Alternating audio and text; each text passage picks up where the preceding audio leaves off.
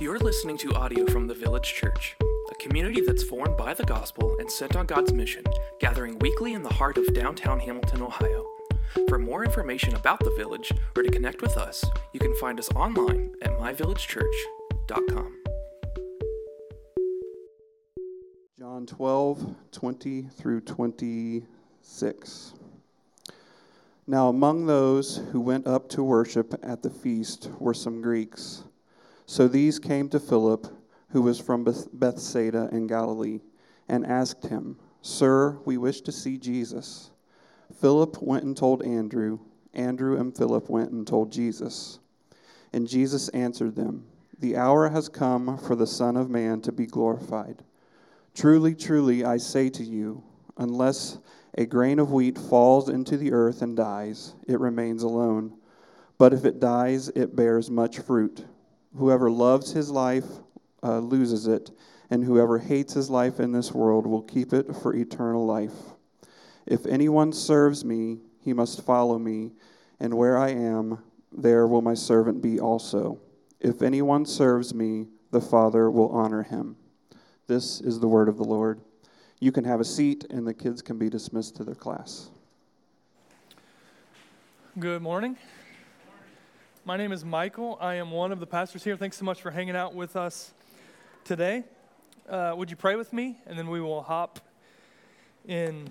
Father, thanks for the gift of gathering and sitting under your word and being built up, equipped, encouraged, challenged, and, and for sending us out. God, would you show us today that, that your death changes the way that we live? And, and your life changes the way that, that we die. And we just thank you for your word. Would you let it build us up in you for your glory and for our joy? In Jesus' name, amen. 100 years, all new people. 100 years, all new people. A simple but extremely profound statement. Like, what exactly is, is that statement trying to shine light on, trying to illuminate for us? It, it seems at once hopeless and hopeful. It makes things feel really big when I consider that, and it makes things feel really small. And I, I think Anne Lamott, as she wrote that, uh, it, she intended the line to point out that, that we all take things too, a, a, little too seriously, you know? And, and I really do appreciate that. Like, like what seems like a big deal today might not be a big deal tomorrow. Certainly won't be a big deal in in a year or 10 years or, or 100 years, certainly a thousand years.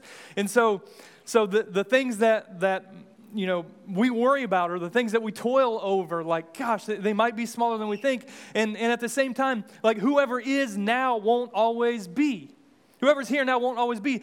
Just like jesus tells us about himself in this passage that we're going to look at today our life uh, as humans it has limits there is an, there is an expiration date. Time is short. Our days are numbered, and, and Jesus' days on earth were numbered.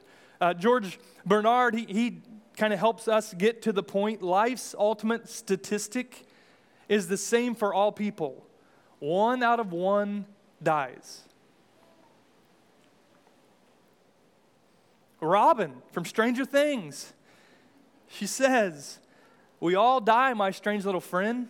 It's just a matter of how and when, right? So we, we get that. And, and if those things are true, then how we live, that is like what we do today, it, it matters. And making the most out of time matters. And what I do with my days, it matters. And what I live for matters. And who I live for, it matters. It all matters because even if I live a long time according to the dust of this earth, life is short.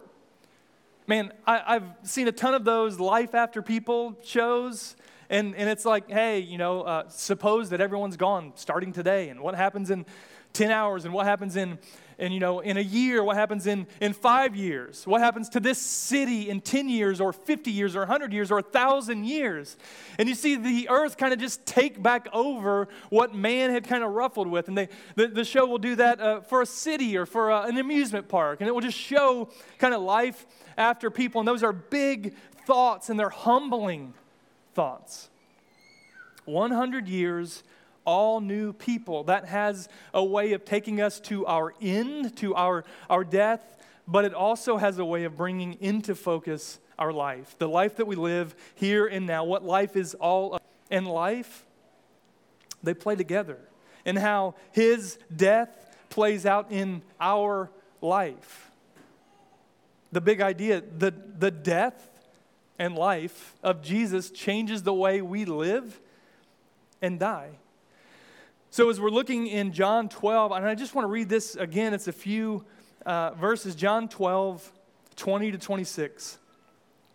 Now, among those who went up to worship at the feast were some Greeks, bunch of people in town big Jewish deal, like literally millions of people coming into Jerusalem. And some of the people that had kind of caught wind of what Jesus was up to were not Jews. These are, it's kind of spreading beyond just those who are outside, are like, we, we've got to find this guy and see what he's all about. And, and that's Jesus setting up what would happen after he ascended, after he, he died and rose and ascended. Uh, that's him setting up the, the way that the church would ex- extend his kingdom here on earth. So these came to Philip, these Greeks, who was from Bethsaida in Galilee, and they asked him, Sir, we wish to see Jesus. And Philip's like, I don't know. So Philip went and told Andrew, and Andrew and Philip went and told Jesus. And Jesus, I don't know that he really answers them. I don't know who he's talking to. I don't know if the Greeks are here, but he kind of he kind of just goes off a little bit. And this is what he says: The hour has come for the Son of Man to be glorified. That's himself, the Son of Man. He's making connection to some words that, that happened a long time prior to this. And he's saying, I am the one, I'm the Messiah, I'm the coming King, and it's time for me to be glorified. And that's not, that's not a, a good thing. It's a good thing for us, but, but he's talking about his death. And then he says, Truly, truly, I say to you, unless a grain of wheat falls into the earth and dies, it remains alone. But if it dies, it bears much fruit. And then he declares to us whoever loves his life for eternal life. If anyone serves me, he must follow me. And where I am, there will my servant be also. If anyone serves me, the Father will honor him. So he's speaking in analogy and he's using illustrations, just like preachers do, right? We want to declare something, but to illustrate is to show it right? And so he's, he's using an analogy and, and he's saying, The hour has come, the end is near, I must be glorified. And, and just as a seed must be destroyed to grow and to produce fruit, I give life. So imagine planting a seed and then something grows out of that. And then a month later, you dig it up and you're like, okay, I'm going to get that seed. There is no seed, it's completely destroyed. That's pretty simple. It's, the, it's like us saying, you can't have your cake and eat it too. Like once you eat your cake, uh, you grow, but the cake is gone, right? And so you can't have both. And it's literally the same thing. The seed has to die to be destroyed to, to produce life. So Jesus' value to the mission is, is greatly reduced if he doesn't persevere to see his purpose through. J.C. Ryle, he, he sets this up really well in his uh, expository thoughts on the Gospel of John. That's stuff that I read for fun. See? this is what he says. He says, This sentence was primarily meant to teach the wondering Greeks the true nature of the Messiah's kingdom. If they thought to see a king like the kings of the world, they were greatly mistaken. Our Lord would have them know that, and I want you to hear these contrasts. He came to carry a cross and not to wear a crown. He came not to live a life of honor, ease, and magnificence, but to die a shameful and dishonored death. The kingdom he came to set up was to begin with a crucifixion and not with a coronation. His glory was to take its rise not from victories won by the sword and from accumulated treasures of gold and silver, but from the death of its king. That's what Jesus is, is shining light. That's what he's bringing us into. And so we're going to see three things today. And, and the first one is this self love costs your life. There's this idea that if we live for ourselves, we will find the fullest life. And it's easy to get there. Like the mega millions this week was like 680 gazillion dollars. And if you just sit in that for five seconds and you think, like, what if? This is where it takes you. Like, if I just have everything that I need, and, if I gain more of this life, then, like, gosh, man, my life would be settled and it would be the fullest life. And in fact, it's been argued that the current culture that, that we live in, that I'm a part of, is the most selfish, self oriented, self serving culture the world has ever known. Well, that's to be determined. we don't get to determine that today. But never has there been a culture that lives so easily.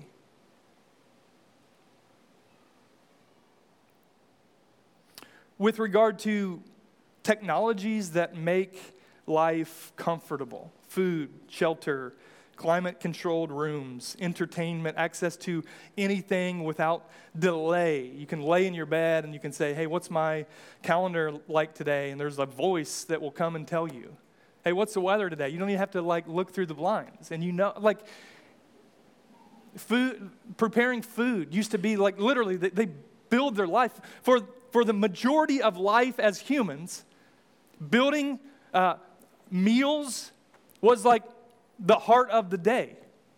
If you had enough stuff to eat.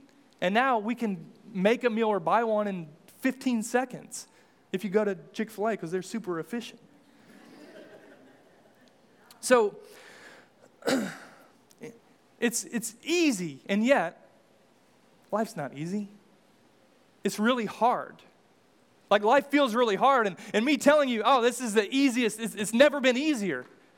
Well, yeah, more time to use in unhealthy ways. We have more time to use uh, in selfish ways. The lie that the world would offer is that the more you make of yourself, the more you live for you, the more you, uh, the more of this life that you strive to gain for you and your ends, the more you advance self at the expense of others, then the more joy and happiness and fullness of life that you experience. Like you do, you look out for number one. And yet, rock stars and movie stars would tell us otherwise. Like Jim Carrey famously, like, I wish everyone could have everything that they think will satisfy them because it, it won't. Be famous and have all the money, and your life's still going to be hard. It might be worse than you think. So Jim Carrey and Jesus, cut, they cut through that. They cut against the grain. And Jesus, he flips those assumptions into the upside down kingdom that we get to live in in Christ. Whoever loves his life loses it. You love your life, it's gone. And whoever hates his life in this world will keep it for eternal life. Stark. One uh, commentary note said, said, Here again, Jesus speaks in absolute terms to emphasize a point.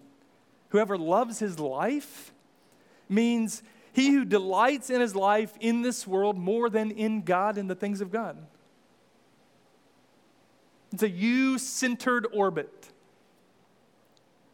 Whoever hates his life, like he says this in other places.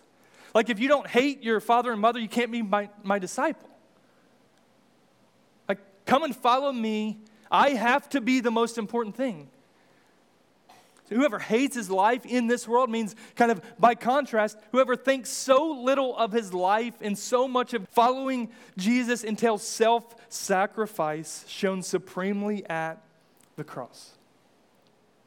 So we think that if we go after and we gain the desires of our heart, that we find life. And, and Jesus confronts and he flips that notion. He hates, gains life now, and forever. How can that be that living for me is actually the thing that undercuts the full life for me? and, and laying down my life, shifting pursuits to, to be others oriented, is actually the thing that brings the fullness of life. Like, how can that be? Jesus is, is setting up the orientation of our hearts in the kingdom of God. It's a reorientation of, of thought and, and of our heart. We are God oriented first, others oriented as a flow from that, and then self oriented in our care for, for health and life. We do get to care for ourselves. Now, this is saying that we don't get to do that. We do get to be mindful of and, and consider what we need and, and, and, and care for ourselves. But the way that the world prioritizes self care, it runs against the grain of the kingdom of God. The only way to value our own life by hating it is to live through an even greater life that's, that's been given for your gain. That's what Jesus is setting up.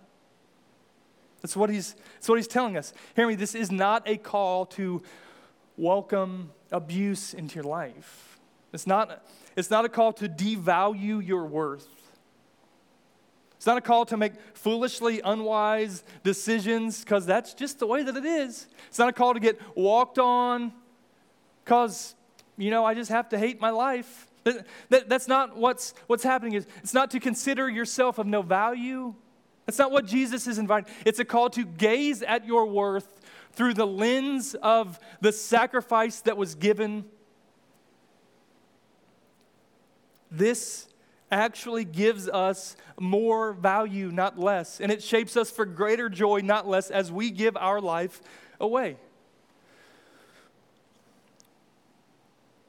Most people appreciate others who live a selfless life. Like, most people see someone else who, like, lives their life in some sacrificial way and you know, like whether it's on the news, some person of interest story, or, or the TikToker who's talking about whatever uh, selfless way of living he or she does, or, or you see someone do something that you're like, man, like, like this week, like on uh, Hamilton, uh, the West Side Facebook group, like, hey, to whoever, whoever bought my meal at Taco Bell, thanks. Someone like posted that, and it's like, okay, that's cool, right? Who doesn't appreciate that? Well, I mean, some people, like idiots. Why would they, you know? Like, I get it. But by and large, we appreciate when others are selfless. We just don't like to live that way ourselves. Like, that's the, the human tension, right? The reason why it's fuller to give than it is to receive, that's what you're told as a kid, right? You're like, yeah, but Christmas is great because I get things, not because I give things. And maybe that flips when you get older, maybe it doesn't. But the reason why it's, it's fuller to give your life than to receive is because of because of love.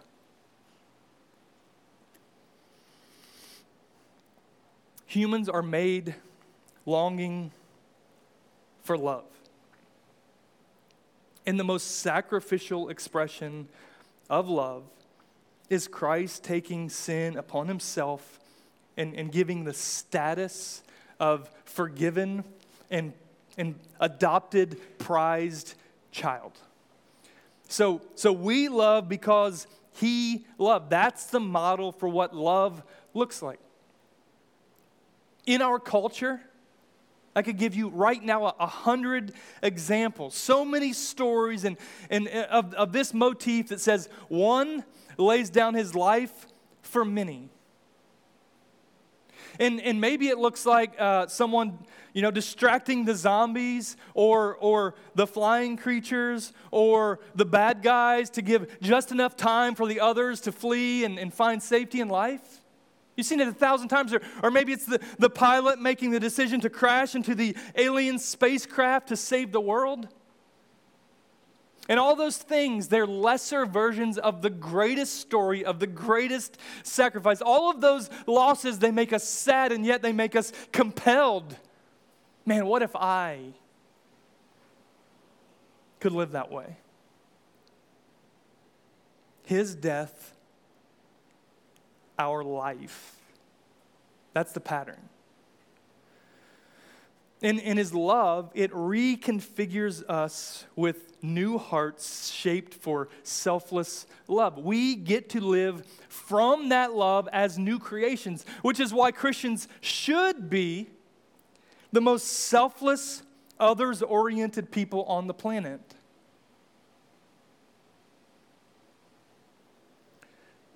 Do you think that's our brand? You know, that they know or that they experience or like whatever? Ah, man, the, the first thing that comes to mind is just completely selfless, others oriented people. But here's the thing like, you don't have to worry about the world outside in the internet, in incessant scrolling. You get to worry about you, your life, your brand in Christ, and it's either Him oriented or you oriented.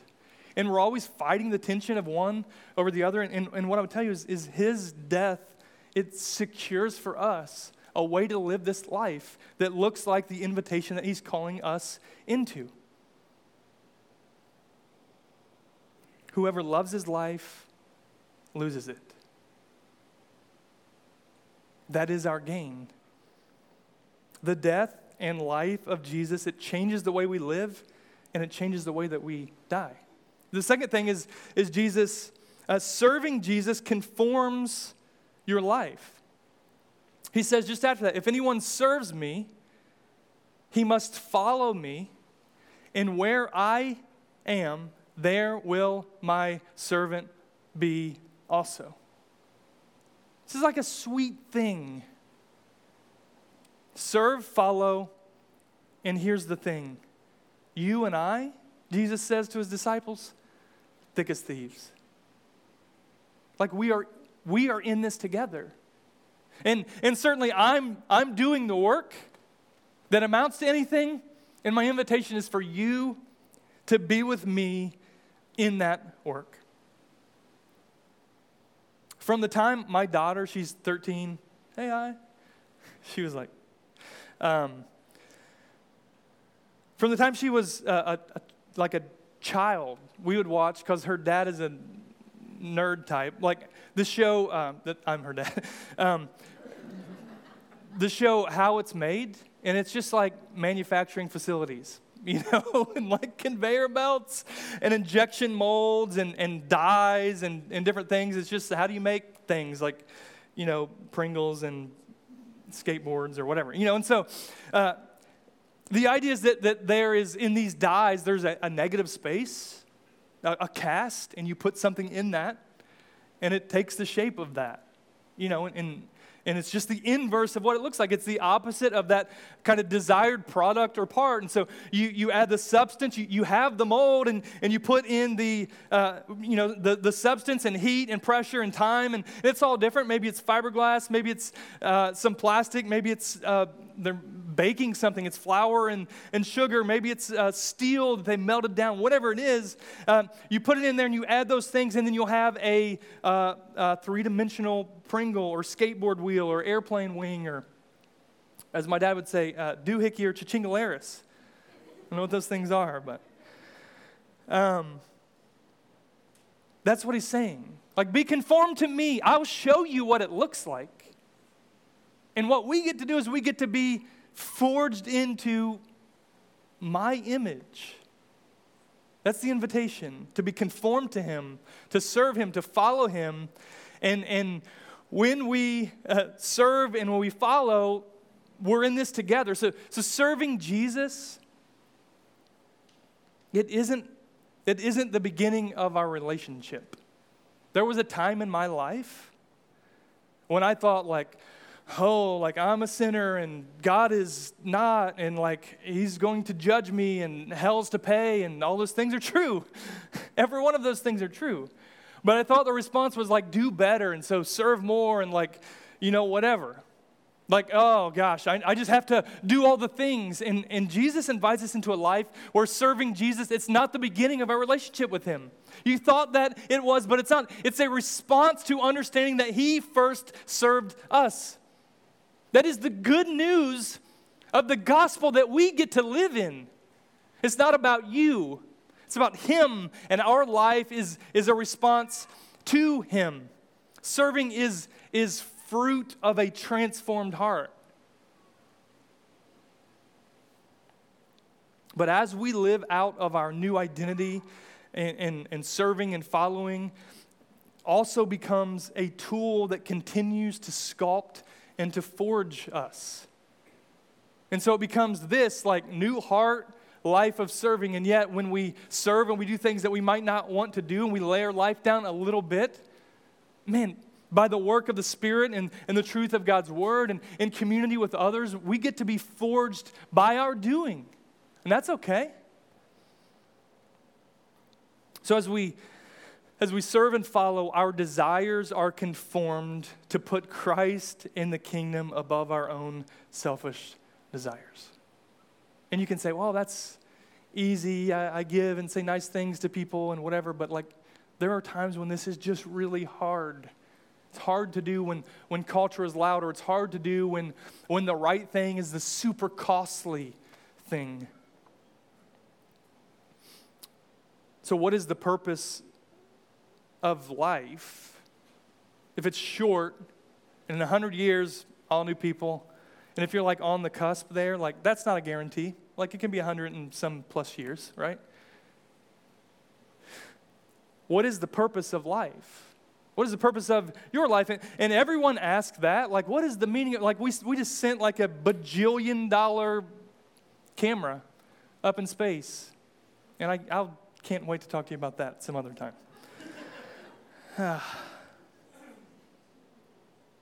Another time. We did that. Why? Like, where do we begin? What is life about? And, and what even the most secular scientists of our day would say science can tell you what, they will never tell you why. And yet we search and we search for life other places and we search for things. Why? To find a purpose, some meaning, like to make this, this speck of dust worth some value. What is it all about? And so, so hopefully, man, if you're in this room, hopefully like there's some light shining onto that for us no matter where you are in relationship to Jesus. But specifically for those who have been served by this Jesus, we get to ask what's the purpose of our life in Christ? And you may have been a Christian for 30 years and you've never asked yourself that, then here's the thing that's going to affect what you do hour by hour and day by day and week by week and month by month, year by year, decade by decade until you're gone. Why do you exist?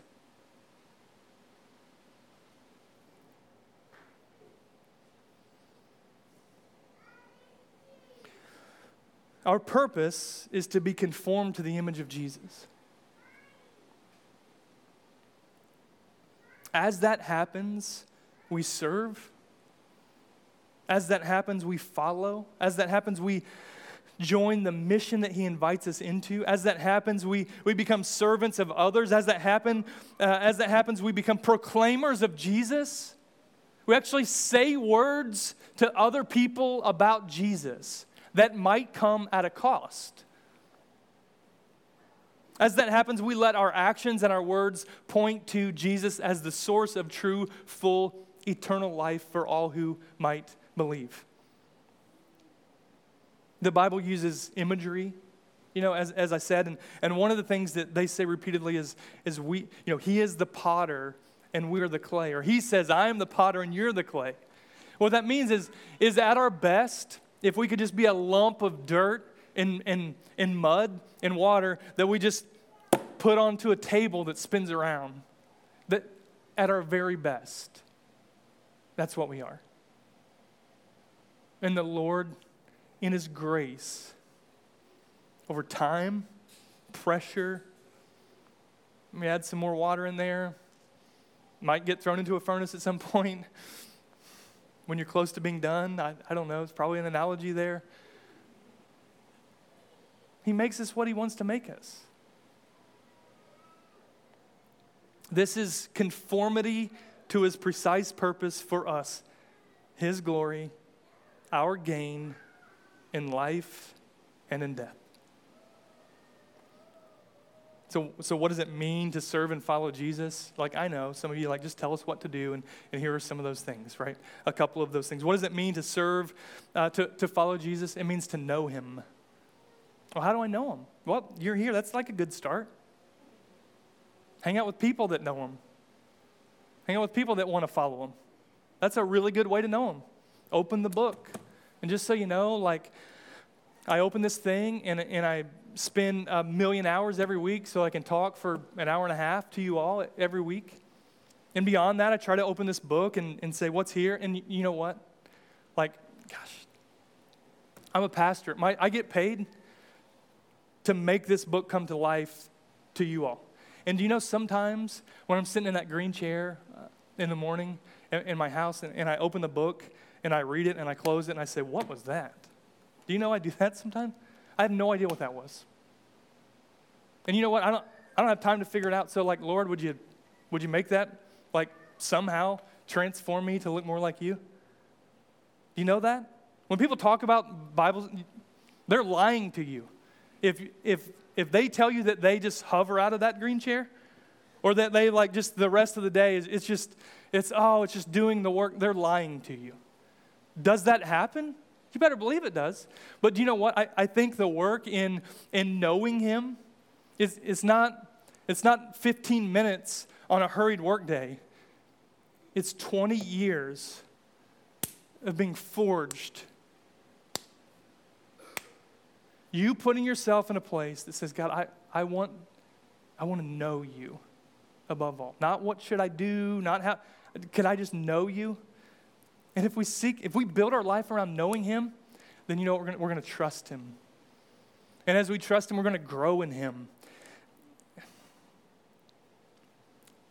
Peter, 1st, 2nd Peter, it's written to exiles who were, who were in a bad way. You know what he said to do about it? Grow in the grace and knowledge of Jesus. That's how you'll, that's how you'll overcome this. Grow in who I am. Grow in, in who Jesus is. And, and then as we do those things, we get to live a life that points to Him.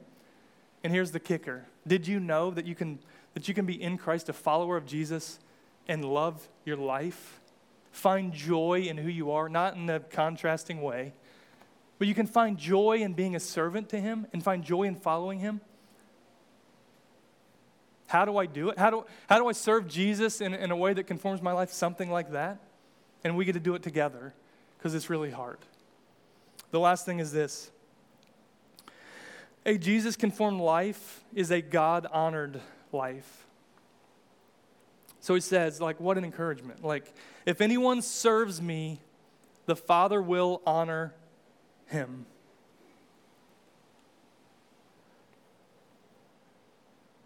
In community group, we normally go through uh, the same focal text that we've been kind of dealing with on Sunday. We apply and kind of wrestle through it throughout the week. But this summer, we've been going through something called the Gospel Centered Life, and it's you know some some good nuggets of stuff. And so, kind of going through this thing, and, and in one of this the sessions, uh, they're talking about you know we're processing out loud um, through this exercise, kind of heart idolatry, and it's like things that we put above the Lord, and, and it's, you know, idol of approval seeking the approval of others and, and control and reputation and success and security and pleasure and knowledge and, and recognition and, and respect. In our, in our group, we just said, hey, like, where's your heart drawn? You know, where, where is it stirred?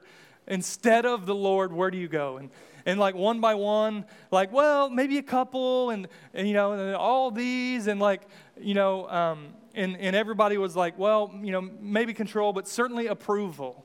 And then the next person, da da da, and like, well, like uh, approved, like we want to be approved of by those around us. And then the next person, like, well, maybe this one and this one, and and and approval. And so it's just like, and then at this at some point, everybody was just saying that just to get the approval of the people in the room.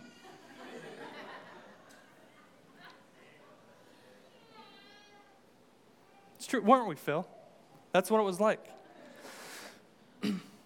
Nearly every person acknowledges the desire for someone to say, you did it. Good work. So deeply baked into us is this idea of approval. Well, well, well done. Good job, son, daughter, employee, neighbor, athlete, writer, all the things. Well, well done. So, so much is that baked into us that we build our lives around pleasing others. And, and, we, and we do that in bad ways. We, we pretend and we perform. And, and then for me, I say this all the time I really do care what you all think. And, and when you text me or we have a meetup and you say, hey, like you failed me, gosh, like I want to throw up. I, I hate that. But do, do you know who I care about more than you? Myself.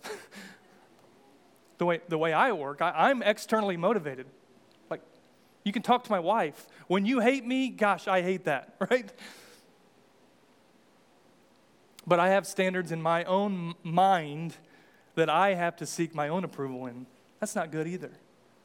And so we, we miss in lots of ways. And, and both of those ways, external or internal, both of those ways, they lead to death in a weight that we can't bear.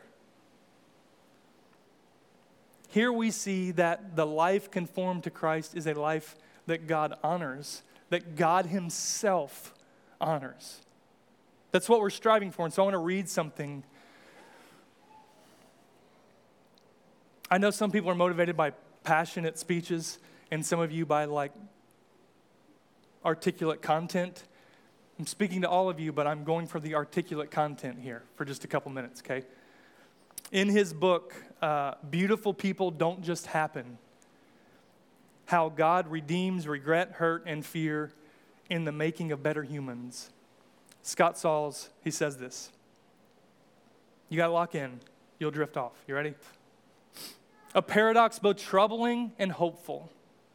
According to Scripture, when we die, we will not be buried in the dirt forever, but will only be planted there for a time. Our mortal bodies, now tarnished by weariness, will be like fertile seeds in waiting. Once resurrected, our bodies will assume all the features of immortality full redemption, unending momentum, untarnished flourishing, and imperishable bliss. We are now and forevermore united with Jesus, who is the resurrection and the life. Because he lives and will never die again, the same must be true of us. It must be true provided that we have received the gift of faith. Lock in, we're halfway there. Even the smallest amount of faith in Jesus is plenty. Why is this so? Because it's not the strength, the quantity, the quality of our faith that will get us home, but it's the strength, quantity, and quality of God's immeasurable goodness, grace, and faithfulness that gets us home. Whether our faith is big or small, a constant or constantly needled with doubt, an arena for angst or a refuge for peace, a tiny mustard seed is all that's called for. For it's not our fitness to be saved that seals our standing with Christ, but His fitness to save us. It's not our repentance that leads Him to be kind toward us, but His kindness that leads us to be repented toward Him. His kindness toward us is tender and gentle and lowly in heart. At the same time, his kindness is filled with earth shaking, death defying power. I am the resurrection and the life. Whoever believes in me, though he die, yet shall he live, and everyone who lives and believes in me shall never die. Do you believe this? Because if you do, it changes everything about everything. This is the key to the full life. This is the key to eternal life, the resurrected life, to, to any life that is life. Here's the point our death to self, it isn't something that happens when we breathe our last.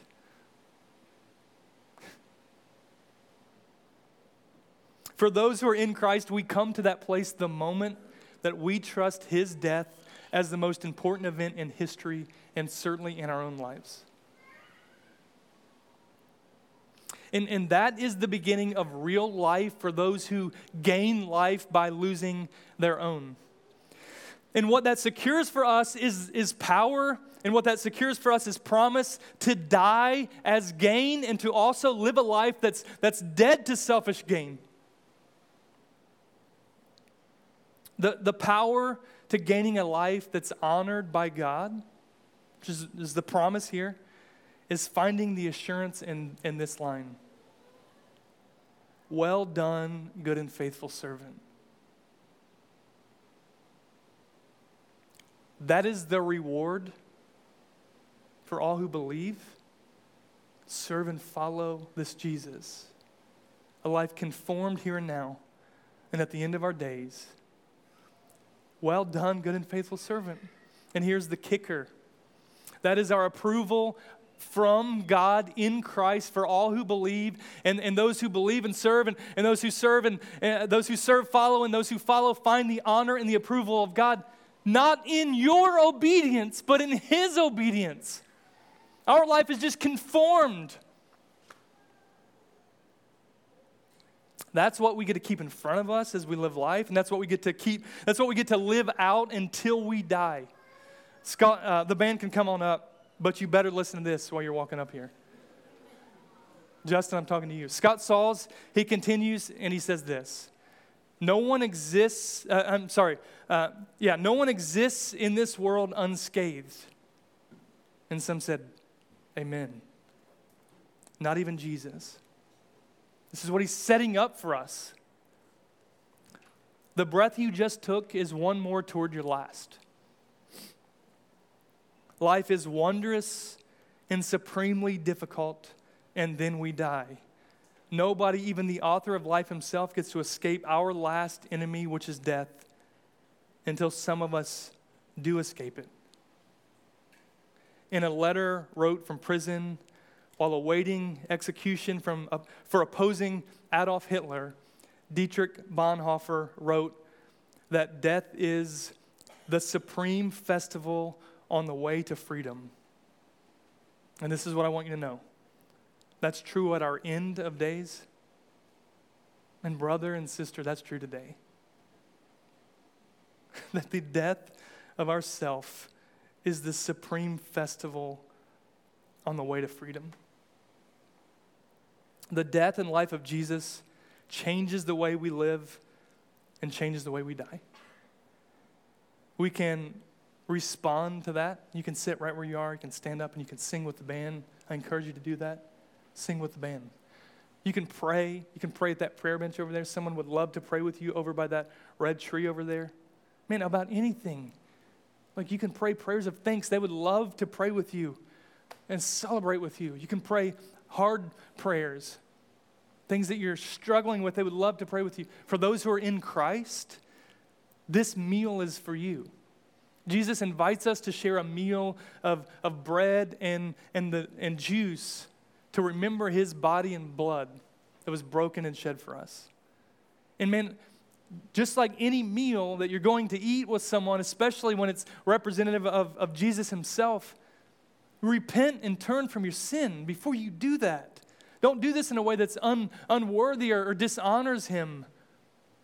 And man, if you have beef with somebody else, make, go and make that right before you share in this meal. Would you pray with me? God, thanks for the gift of your word and, and, and just the beauty of getting to walk through um, the words of John that you shared with us that we might believe. And God, my prayer today is that, that we might believe. For those who've been walking with you for a hundred years, wearied and tired, you encourage him and build him up. Let him know that it's worth it for those that have never walked with you, not a day in their life, today, would you let that not be so anymore? God, we need you. You are enough. Thank you for Jesus. Amen.